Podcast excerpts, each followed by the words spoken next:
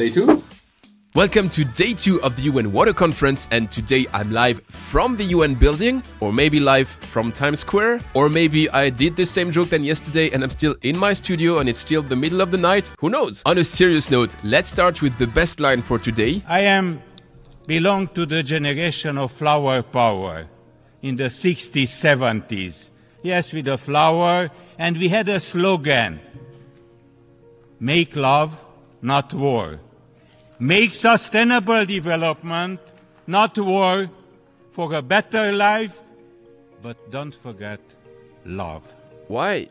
I just liked it. Don't you? Let's continue with the top three topics you shall remember from today's sessions, and I'll start with number three, which I could kickstart with this question Are we still ambitious enough? Indeed, I was surprised yesterday to hear this from the European Union. The European Union wants to promote a vision that in 2050 global society will be water resilient, offering water security for all. It goes fast, so let me isolate it. She says, In 2050, and still SDG 6 shall be achieved by 2030, not 2050. And along the same lines, today Malaysia said that by the end of 2035, we aim to reach 98% coverage of clean water for rural areas and 90% for sewerage coverage. Which is probably a great improvement, but still SDG 6 is about reaching 100%, not 98 or 90%. Sure, that might be realistic because let's face it, Denmark is right. We have less than seven years to deliver on that promise on SDG 6.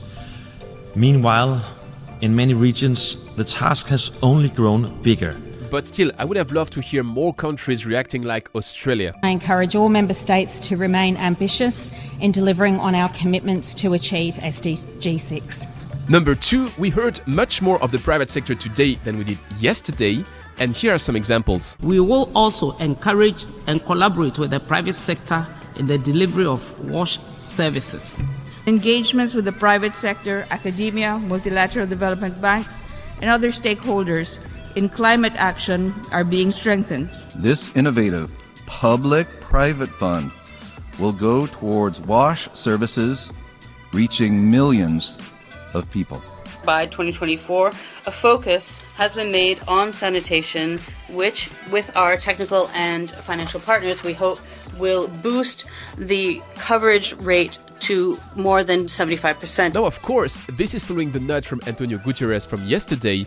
But in order for public body to work smoothly with the private sectors, they need to put the right policies in place. We need to, all of us, pool resources together to be able to achieve 2030 goal. Our regulatory framework is ready to support private public partnership.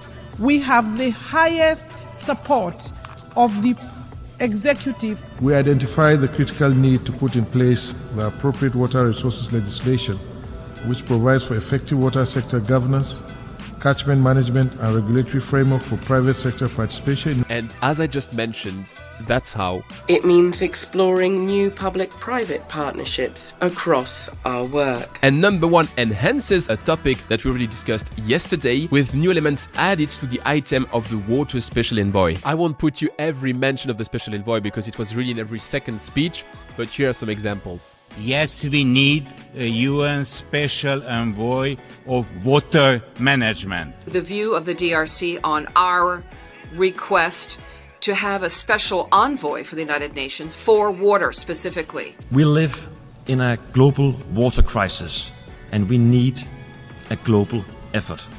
That calls for a new special UN envoy for water. We attach importance to the uh, initiative of appointing a special envoy for water at the United Nations. I reiterate Australia's call for the appointment of a UN special envoy for water to lead the work of the UN in support of SDG 6.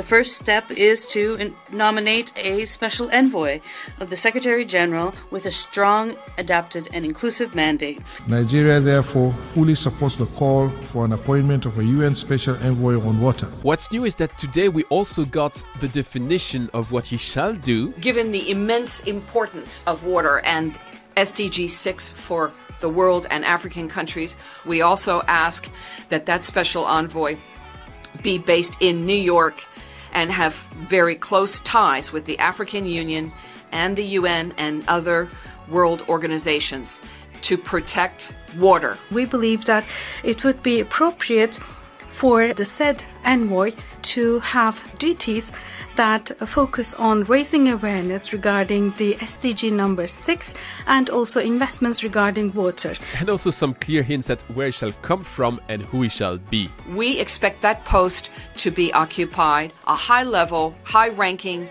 official from the African continent who is able to speak for all the most vulnerable countries to ensure water getting the attention it needs in terms of policy on an ongoing basis. We also think that the special envoy should have an impartial approach that considers the perspective of all countries and more importantly should refrain from being involved in transboundary waters issue and should refrain from playing the role of the mediator. And preferably a high level personality from Africa, being the continent that continues to face the most critical challenges of access to potable water, climate change, and transboundary water resources management. Now, finding someone that ticks all the boxes might be a stretch. Shall I send my resume? Again, with 8 new hours of content, there's quite a lot of stuff to pack into this short recap. So, here are some of the other sentences to be remembered from today's sessions. Like other natural resources, water from the developing countries has benefited the global economic growth and was unfairly exploited. If we solve energy, then with energy, we solve water. And with water, we solve food. I can do things you cannot. You can do things I cannot. Together, we can do great things. To support the people of this region, we have invested not only in experts uh, from the various relevant fields, but also in the creative powers of artists and designers. None of this is particularly easy, but equally, it is unavoidable, and we need leaders everywhere to step up and lead across governments, businesses, the whole of society.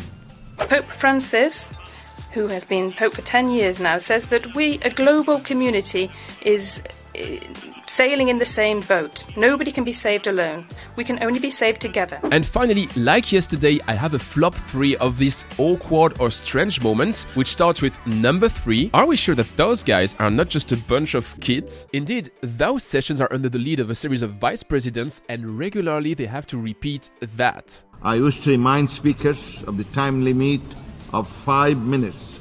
I repeat, five minutes for all statements. I wish to remind speakers of the time limit of five minutes for all statements. I wish to remind speakers of the time limit of five minutes for all statements.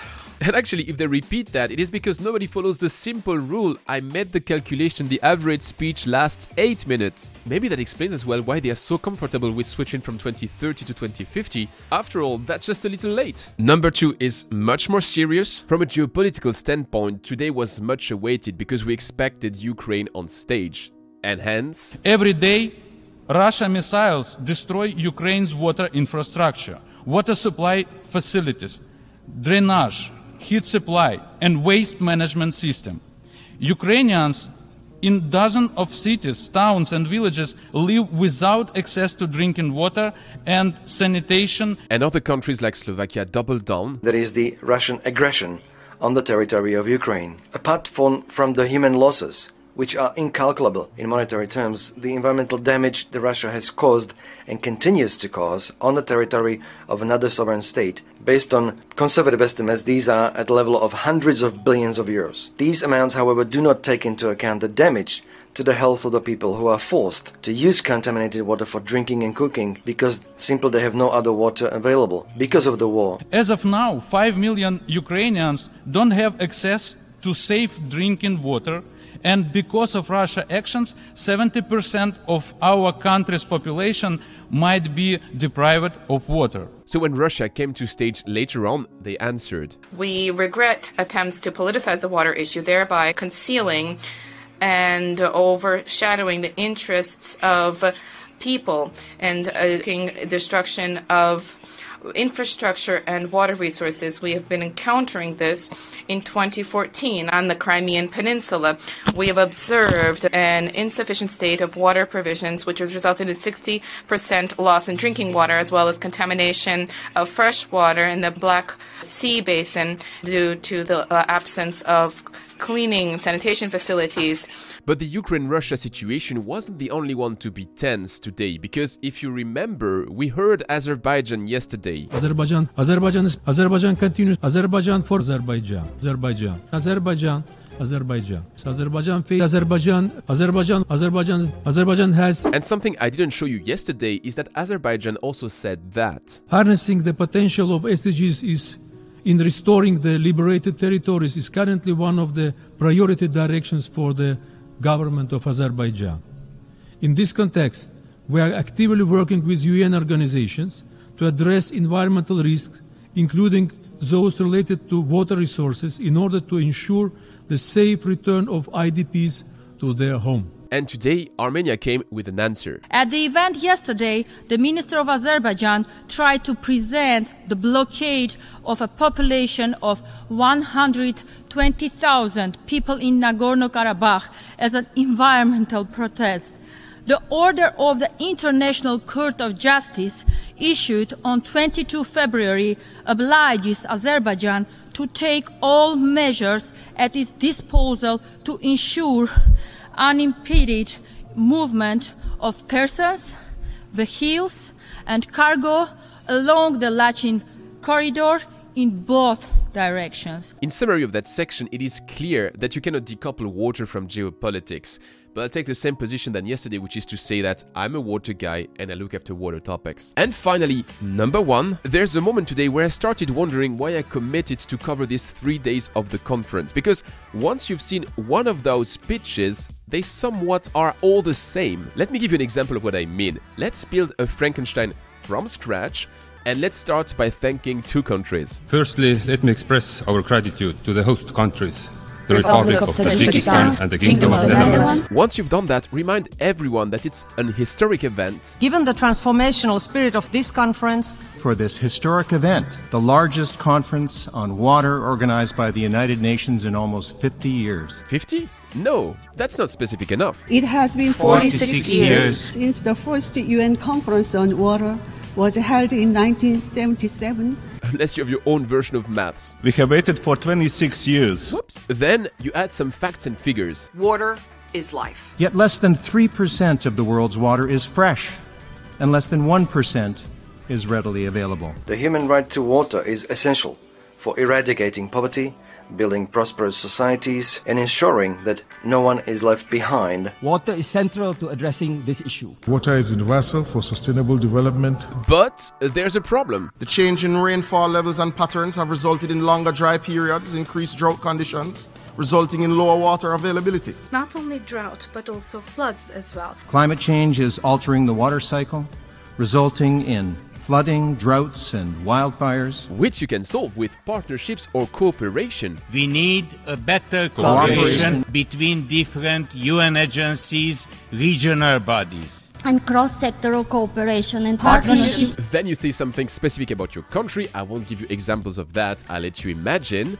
And once you've done that, you call for action. We're working with countries to scale up global action. To reiterate our commitment to the water action. The program of action for universal drinking water and sanitation action. Thus, let our water actions be persistent. In closing of the action segment, you call for a special, special envoy. envoy. And finally, you conclude with an inspiring quote. I'd like to finish with a quote from the former UN Secretary General Dag Hammarskjöld. Life only demands from you the strength that you possess. A sea of change is on the horizon, and we hope you will embrace it. To quote Nelson Mandela, vision with action can change the world. Now let's be clear. Too many countries have done that, so I can make jokes about it. Yet, there are also very good contributions, the one you've seen yesterday and today. And I hope that tomorrow for the closing, we will have our bang for the buck. That's it for today. It's 2.30 in the morning as I record this, so I hope you liked this new recap. If that's the case, please subscribe to this channel. If you're already subscribed, consider smashing the like button just below me. If you're watching that in the future, day 3 shall be just here, and I'll see you next time.